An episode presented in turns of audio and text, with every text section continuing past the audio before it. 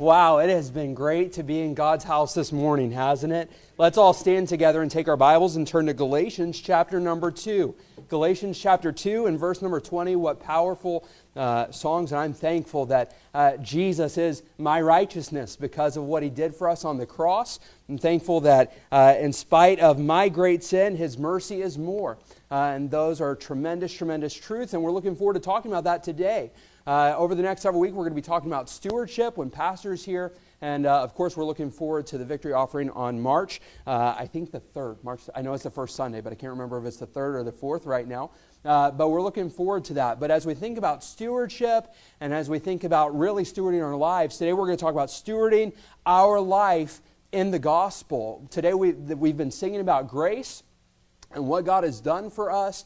And uh, that's something that we, don't, that we don't need to take for granted uh, that's something that we need to take seriously, stewarding our life in the gospel. So, Galatians chapter number 2 this morning, and we're going to read verse number 20. It says, I am crucified with Christ. Nevertheless, I live. Yet not I, but Christ liveth in me. And the life which I now live in the flesh, I live by the faith of the Son of God, who loved me and gave himself for me. Let's open up with a word of prayer, shall we? Father, thank you for today and for your goodness to us. And Lord, we thank you that your mercy is more. Thank you that you, uh, that you paid the price for us on the cross. And Lord, I pray that as we, uh, as we consider this passage of Scripture this morning, as we uh, consider what you've done for us, I pray that you challenge us, convict us, help us uh, to live for you and to live in close relationship with you. Lord, we pray that this will be a profitable time I pray that this will be a blessing to our hearts, and I pray that uh, as we leave today, we'll be saying that it was good uh, to be in the house of the Lord. Holy Spirit, I pray that you fill me. Uh, I pray that I wouldn't say anything today that you don't want me to. I pray that you'd edit the message as we go along. And Lord, I pray uh, that you'd work in the hearts of the listeners today, and I pray that you'd speak to our hearts, draw us closer, and make us more like your Son. In Jesus' name, amen. Thank you. You may be seated.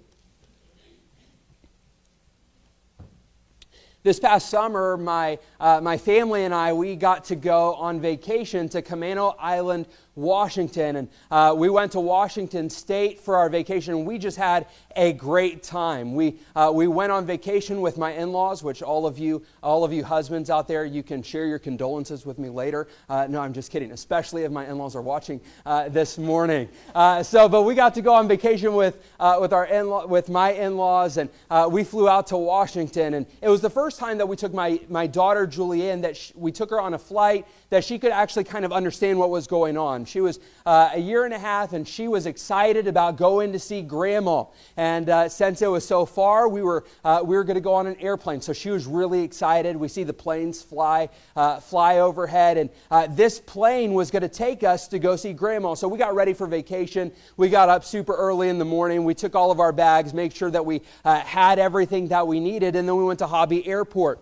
we went through, and once we got past security, we needed. It was like it was very early in the morning, so we needed uh, donuts and coffee. So we went and we got donuts uh, from Dunkin' Donuts. We did not get coffee there uh, because we have taste buds, so we're not going to get coffee from Dunkin' Donuts. We had to get coffee somewhere else. Uh, so we went to Dunkin'. We got our to- we got our donuts, we got our coffee, and uh, we were off. And we went to go see grandma and we had a great great time. Uh, i had a great great time because uh, because my in-laws took the girls for a couple of days and uh, i got to get rid of them and i got to have uh, my wife to myself for a couple of days and that was uh, that was nice. And we we had a great time. The girls had a great time. They went to a zoo. They went to a fair uh, and they just they had a blast. The problem was is that after our vacation was over uh, of course, all of you know, especially of your grandparents, how you like to spoil those grandchildren.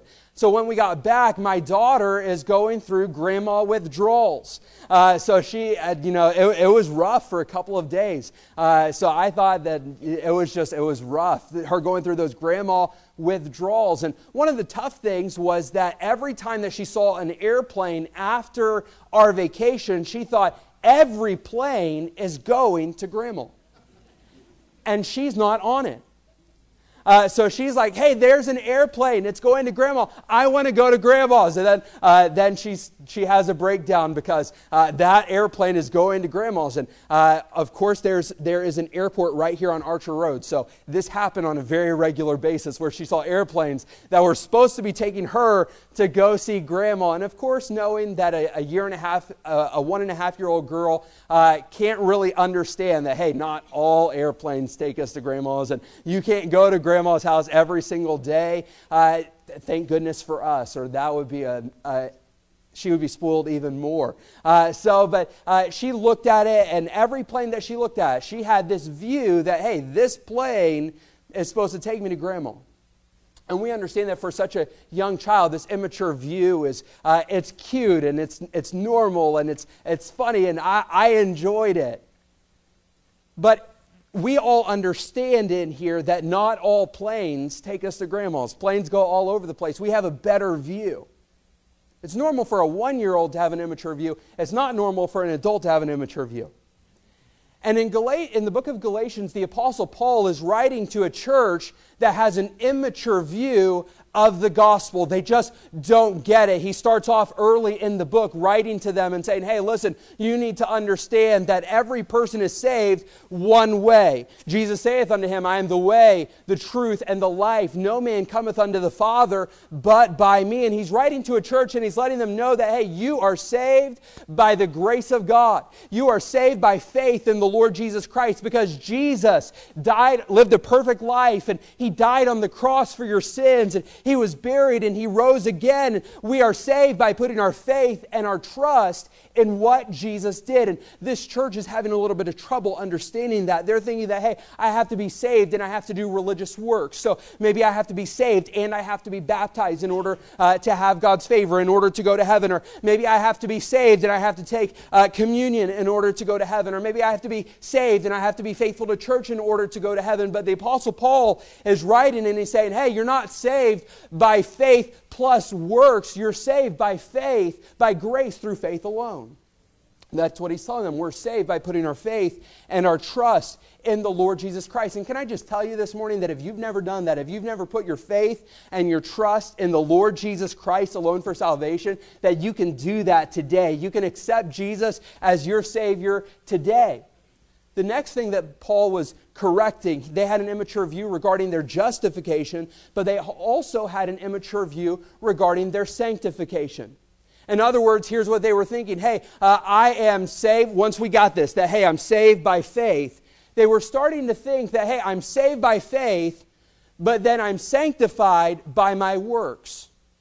Uh, I'm saved by, by faith, but I have to, I have to do, uh, I just have to work at it. I have to try really hard in order to get closer to God. And Paul's correcting this view. And sometimes I think about this and how oftentimes we think we have this immature view where we think, hey, I got saved and the gospel, I'm thankful for the gospel, but because and because of it, I could be saved. But then we think, you know what, the gospel is just like a past experience. I'm thankful that the gospel, uh, because of the gospel, I'm saved, but then it's not really relevant to my everyday life. Friend, can I tell you this morning is that just like you needed the gospel for the day that you got saved, you need the gospel every single day. We need the gospel every day of our lives. We need to rely upon this. They think, this church was thinking that it's up to Jesus to save me, but it's up to me uh, to be more like him. I have to do this work on my own, and we are not alone in our relationship with God.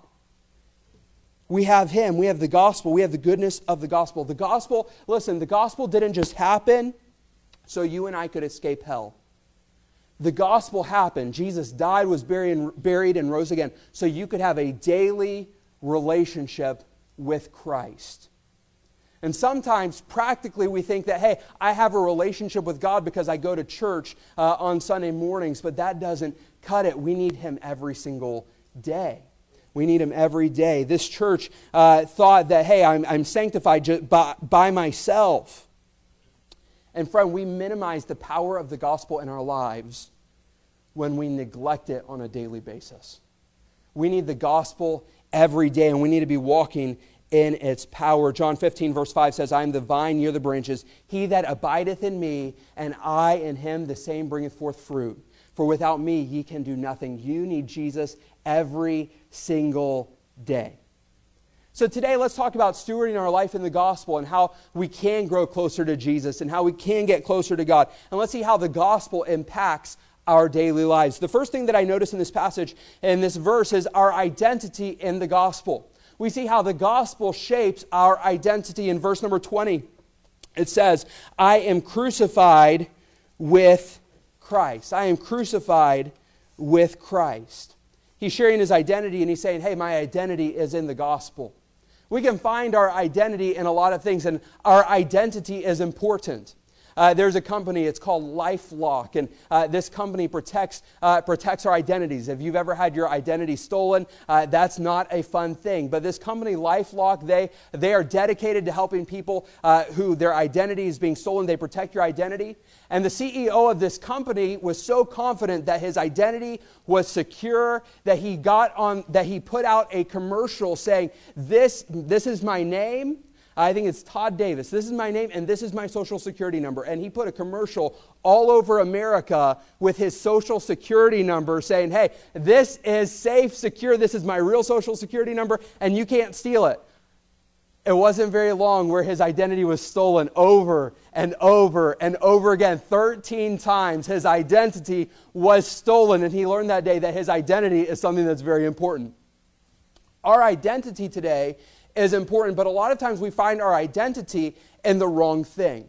For example, I could find my identity in just uh, my nationality. I, am an American, or uh, praise the Lord for those of us in here. Uh, we're Texans. Uh, praise the Lord for that. I could find my identity in my nationality. I could find uh, my identity, and a lot of times I identify myself by my physical attributes. I am tall.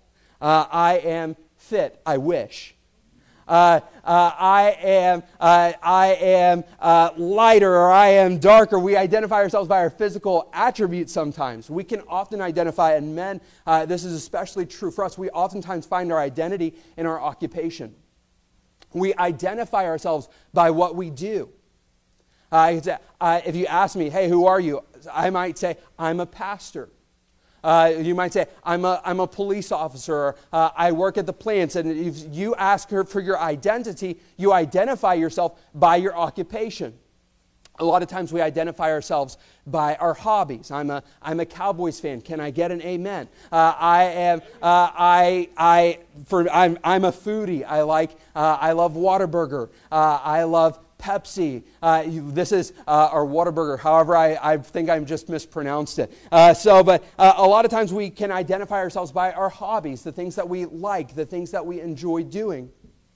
And a lot of times we spend our time identifying ourselves by all of these different things, by, uh, by what we do or by what we like, and, and we forget that, hey, our identity is something that's so much greater. When you ask the Apostle Paul, hey, Paul, who are you? What is your identity found in? He says, I am crucified with Christ. In 1 Corinthians, he said, by God's grace, I am what I am. You, in other words, he was saying this, hey, my identity is not found in what I do. My identity is not found in what what I look like, my identity is found in my relationship with the Lord Jesus Christ. I am crucified with Christ. And our identity is important. And it's important that we always remember that your identity is found in your relationship with God.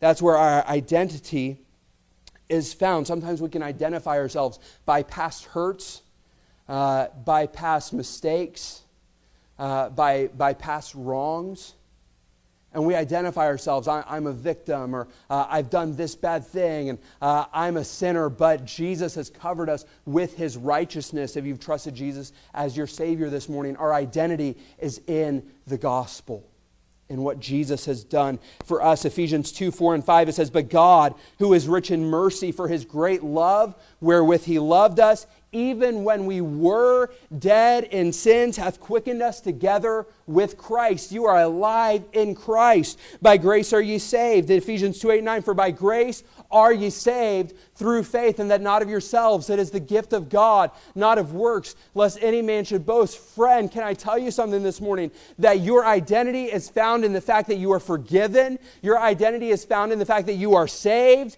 Your identity is found in the fact that you are loved by God. It's not found in anything else, it's only found in the Lord Jesus Christ.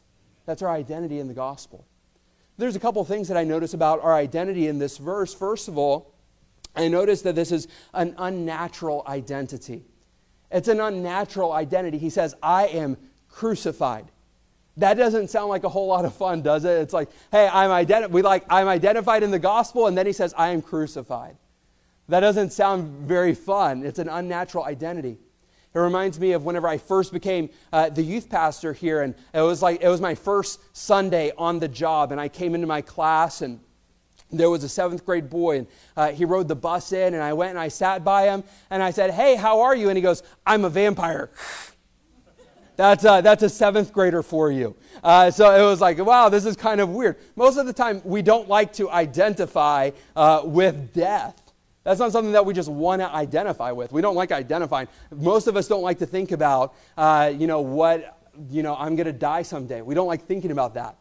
Before my, before my parents, uh, pray for Pastor and Miss Sonia while they're in Puerto Rico. They're having a great time. But uh, before, we, before, we, before they left, uh, we're talking about what's going to happen uh, on their trip. And my mom, she's, uh, she just worries sometimes. Mother, I love you. Um, so, but she's talking about like, what are we going to do? She's like, all right, we're going to sell, we're going to sell everything, and we're going to divide it four ways amongst you guys if we die on the airplane on the way to Puerto Rico. And and and they're telling us about where their documents are and all these kinds of things. And I'm covering my ears and I'm like, I don't want to think about this. I don't want to think about this. I don't want to think about you guys dying. Uh, so, but they're, they're talking about it and they're worrying about it. And we, I, I don't like to think about death. But the Apostle Paul says, hey, it's, it's an unnatural identity. We don't like to identify with death, but he says, I am crucified with Christ. Our identity with Christ is found in his cross. Jesus said, if any man will, uh, there were, Luke 14, verses 25 through 33, he said, there, was a, there went a great multitude with him and he turned and said unto them, If any man come to me and hate not his father and mother and wife and children and brethren and sisters, yea, and his own life also, he cannot be my disciple. And whosoever doth not bear his cross and come after me cannot be my disciple.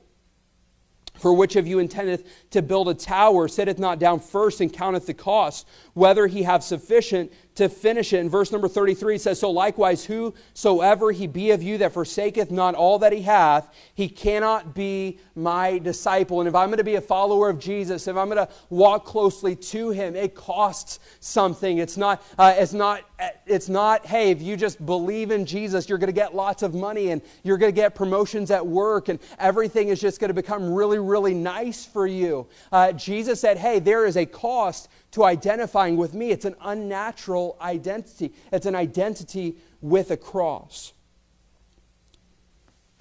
And specifically in verse number 20, he says, This cross, he's saying, this death is found in the crucifixion of me. He says, I am crucified. And let me tell you this morning that if we're going to walk close to Christ, if our identity is going to be in the gospel, if our daily lives is going to be impacted by the gospel, it's going to be because we, uh, we died to ourselves and we let Christ live through us. He says, I am crucified with Christ. Romans 6, verses 1 through 4 says, What shall we say then? Shall we continue in sin that grace may abound? God forbid. How shall we that are dead to sin live any longer therein? Know ye not that so many of us, as were baptized into Jesus Christ, were baptized into his death? Therefore, we are buried with him by baptism into death, that like as Christ was raised up from the dead by the glory of God the Father, even so shall we also walk in newness of life. Colossians 3, verses 2 through 5 says, Set your affection on things above, not on things on the earth, for ye are dead and your life is hid with Christ in God.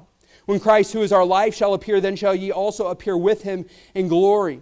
Mortify therefore your members which are upon the earth fornication, uncleanness, inordinate affection, evil concupiscence, covetousness, which is idolatry. Here's what he's saying Hey, if, you're gonna, uh, if your identity is going to be impacted by the gospel, then you have to understand this. You have to die to your sin, you have to be dead to your own desires.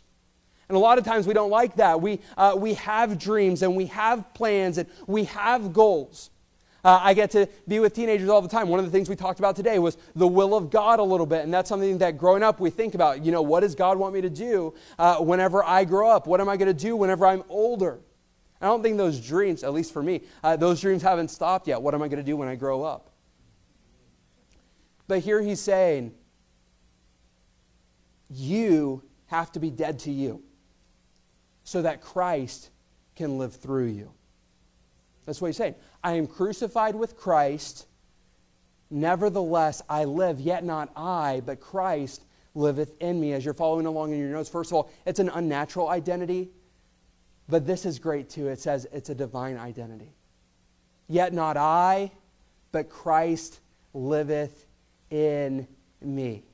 When you got saved, divine righteousness eradicated your human sinfulness. Whenever you got saved, God replaced uh, all that you were uh, in sin and He gave you all of Himself.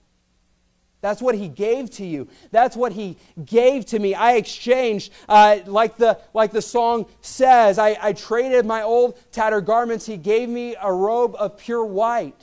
That's what he gave to us. The, uh, the song says, Jesus paid it all, all to him I owe. Sin had left a crimson stain, he, he washed it white as snow. Whenever we have our relationship with Jesus Christ, first of all, yes, it's an unnatural identity because I have to give up myself. But whenever I trade in myself, I get God.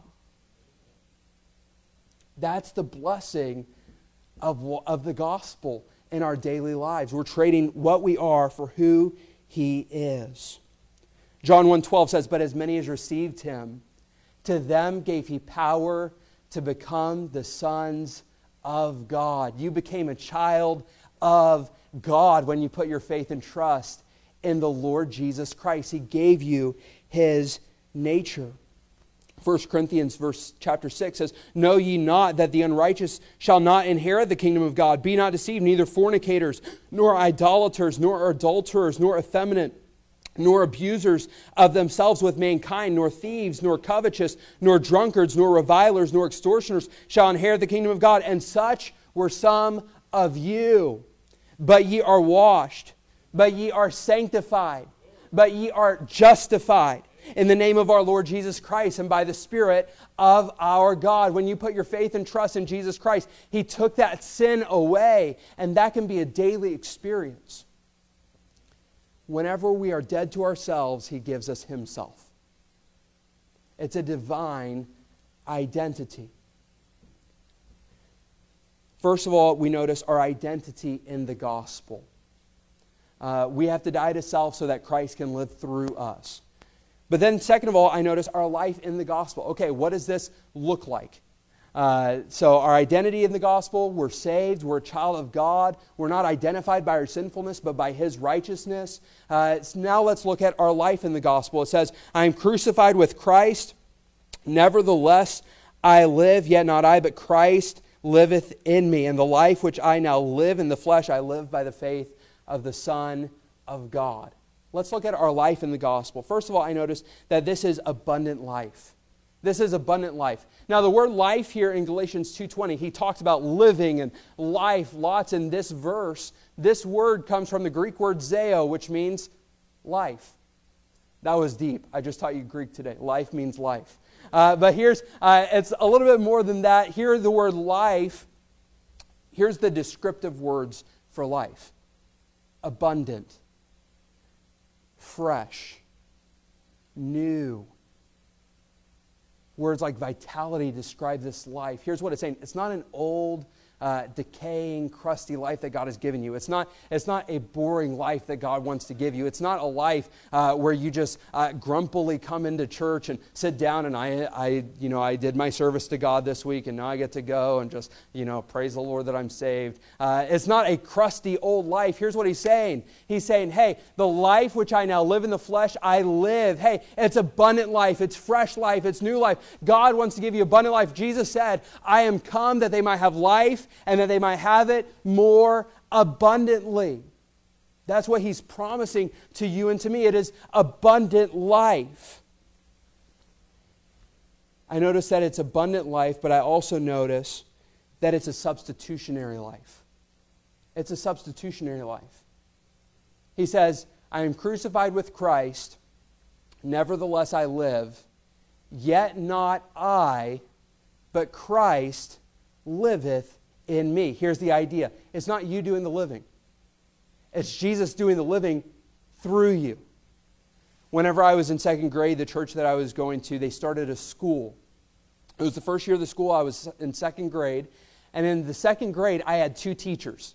Uh, I had a Monday through, we had a teacher Monday through Wednesday, and we had a teacher on Thursday and Friday. So my Monday through Wednesday teacher was Miss Aiello. That was her name. And uh, Miss Aiello was, uh, she was a good lady. She was a good teacher, but she was like, uh, you know, if, if these two teachers were good cop, bad cop, Monday through Wednesday teacher was definitely the bad cop.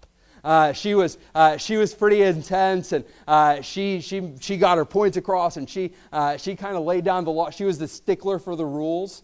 But then on Thursday and Friday, uh, we were in heaven. Uh, on Thursdays and Fridays, Miss Pam came in, and uh, Miss Miss Pam, she was uh, she was the fun teacher. Miss Pam, uh, she'd let us go outside for recess, and we I think she just like took a nap, and we just played in the afternoons. It was it was a, a, a she probably wasn't as good. Uh, but it was, it was a lot of fun with her because uh, she was a fun teacher and uh, she was very gracious and uh, she was very nice. And uh, she was kind of the substitute. She was the Thursday, Friday teacher. But man, we loved her. When we're trying to live life ourselves, trying to get closer to God, it's, it's all about the checklist. Like, did I do this? Did I get that done? Did I do this for God? Did I, uh, all of these service things. And we need to do those things. We need to, uh, we need to live for the Lord. We need to be faithful. Uh, we need uh, to give and we need to sacrifice and those kinds of things. But whenever uh, I am trying to do the Christian life by myself, life becomes all about uh, the rules. Whenever I'm trying to do the Christian life on my own, it becomes all about, uh, well, I gotta, I gotta, I gotta do this today, or I gotta, you know, the when the offering plate comes by, it's like, and put it, put in the offering. It's like God, I did it for you. Uh, it, like that's just that's just rough. And I feel, I honestly, I feel sorry for anyone who comes to church, and especially anyone who comes to church and listens to songs like we like what was sung this morning, and just sits through it like, uh, can this please just be over now? Like, to, this is just me, uh, but I think that this is awesome. This is, this is, this is like the highlight for me. Probably because I'm the one up here preaching. And you guys are the ones that have to sit down listening. But this is the highlight for me. Getting to, getting to worship the Lord, getting to sing songs of praise to Him. Uh, that's, a, that's a wonderful thing. And, friend, can I tell you something that whenever you're trying to do life on your own, when you're trying to do the Christian life in your own power and your own might and in your own strength, Paul says it this way in chapter 3, verse, I think, 3, a couple of verses later after this. He says, Hey, you were justified by the Spirit. Are you going to be, are you going to be sanctified by the flesh? He's saying, Hey, you were justified by God doing a work in your heart. You're not going to become more holy uh, by trying to do it yourself. We don't become holy by trying harder. We become holy by dying to self and letting Christ live through us. And whenever we do that and it's Christ living life through me, then I love to walk with Him. I, I love to do life with Him. I, I love to come to church. I love to give. I love to tell other people about Jesus. I love to do those things because it's not me, it's Christ in me, the hope of glory. It's an abundant life, but it's a substitutionary life. It is Christ doing life through us. It's our life in the gospel is Jesus doing life through us. And I understand that uh, going through this, I was thinking about this, and I was, I was thinking, you know, these are great truths, but how do I apply that in, in everyday life? How do I apply that? Like, how, how do I say it's not you doing life, it's Jesus doing life through you? And the questions that I ask whenever I come to portions of scripture like this is okay, how do I do this? And the answer is you don't. It's Him doing it through you. So it's like, okay, how do I put this into practice? How, how do I do this? But the problem is, is it's, it's yielding ourselves to the Lord. Uh, and sometimes that's not, that's not a checklist. It's walking with the Spirit of God, listening to Him, yielding yourself to Him. He says, I do it by faith. It's by faith getting up each morning. And whenever you get into God's Word, saying, Lord Jesus, I need you to do, I can't do life by myself today. I need you to live through me. Holy Spirit, would you, would you speak to my heart today? Holy Spirit, if you'll speak to my heart today, I'll do what you say. I'll, do, I'll follow your leading. Would you do life through me? It's his, him through me. How do we do that?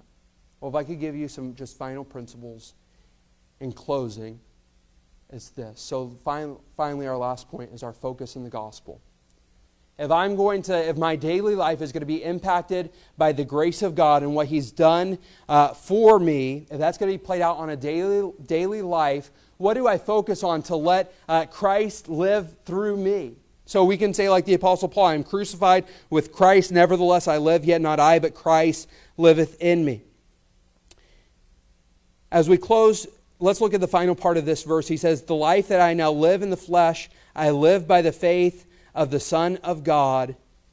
Here's the motivation who loved me and gave himself for me.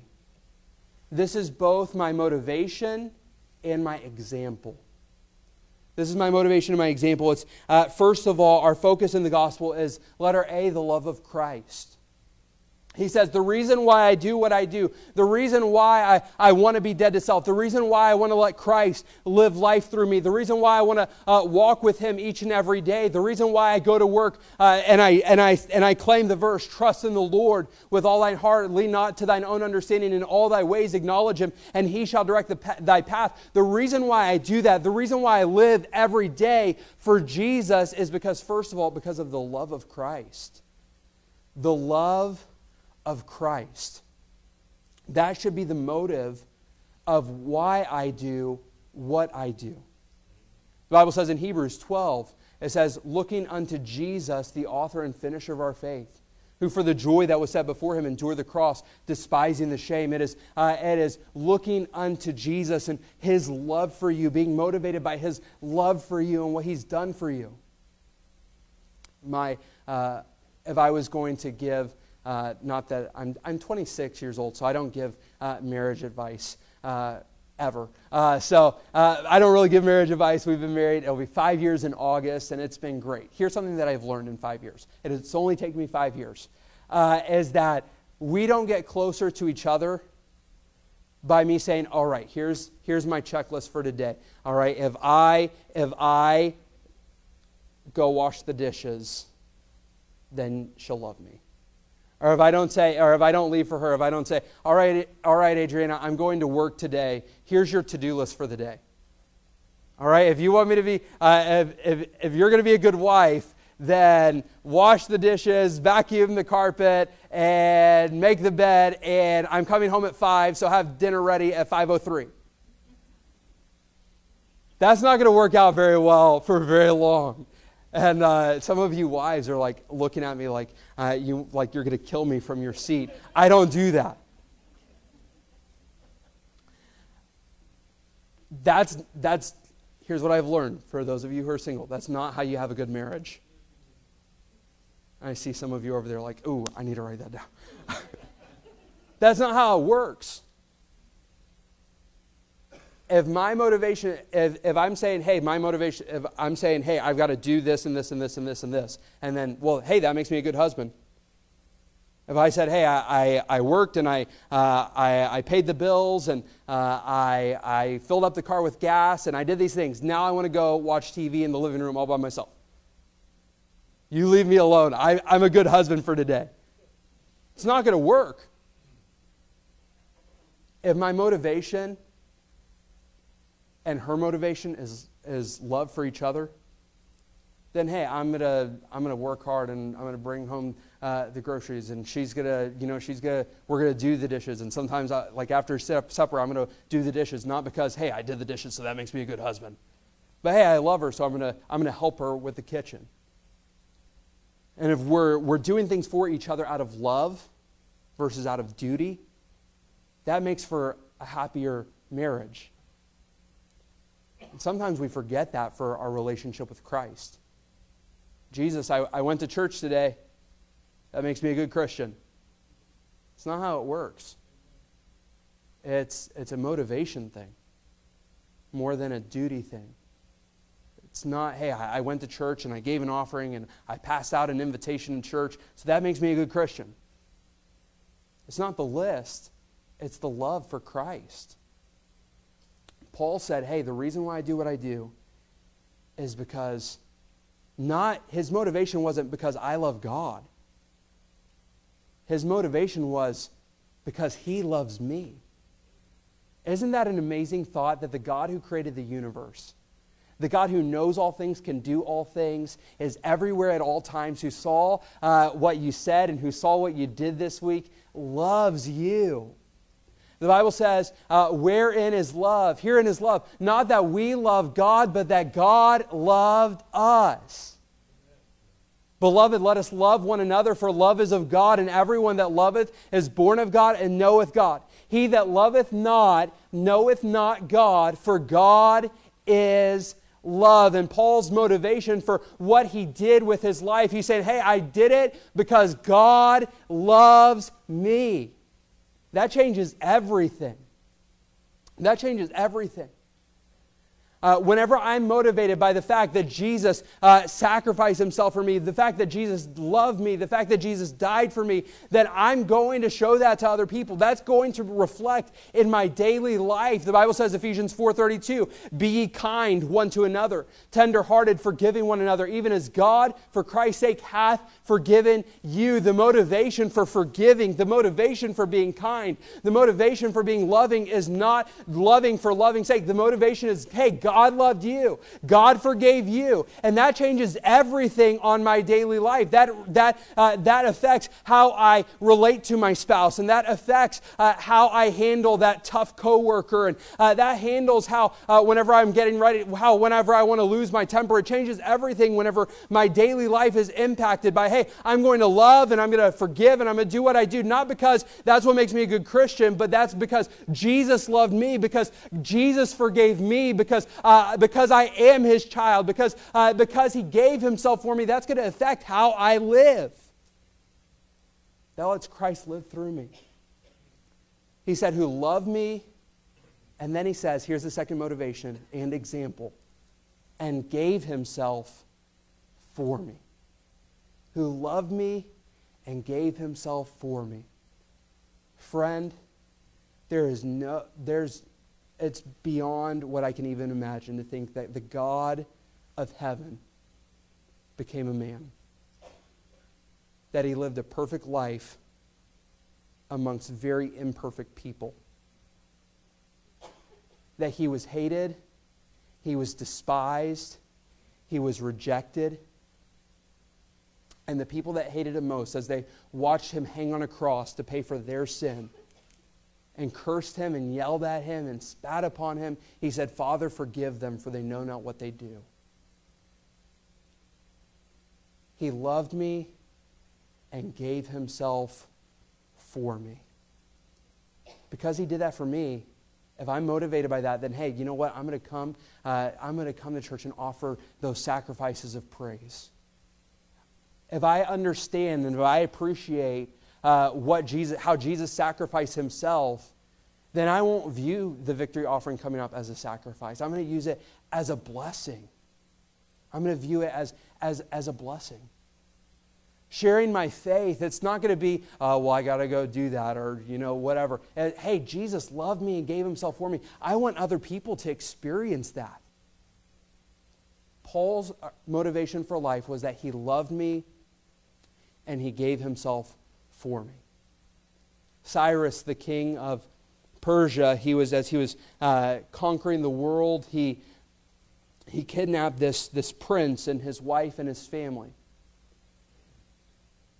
Cyrus, as, he, as the prince stood before him, ready to kill him, he said, Hey, what will you give me if I will spare your life? And this prince said, Well, if you'll spare my life, I'll give you half of everything that I have. He said, Well, what, what will you give me if I'll, if, I'll spare, if I'll spare your children? He said, I'll give you everything. He said, What will you do if I spare your wife? He said, I will give you myself. Cyrus was moved by, uh, by this gesture and by the love that this man had for his family that he let them all go. On their way back home, this prince, he commented uh, to his wife and he said, Hey, that Cyrus, he was, he was very gracious and he was a handsome fellow, wasn't he? And his wife looked over at him and said, You know what? I didn't even notice. I was too busy looking at the one who wanted to give himself for me. Friend, can I tell you something? As we're traveling through this journey of life, it changes everything when your eyes are focused on the one who loved you and gave himself for you. Friend, that changes everything.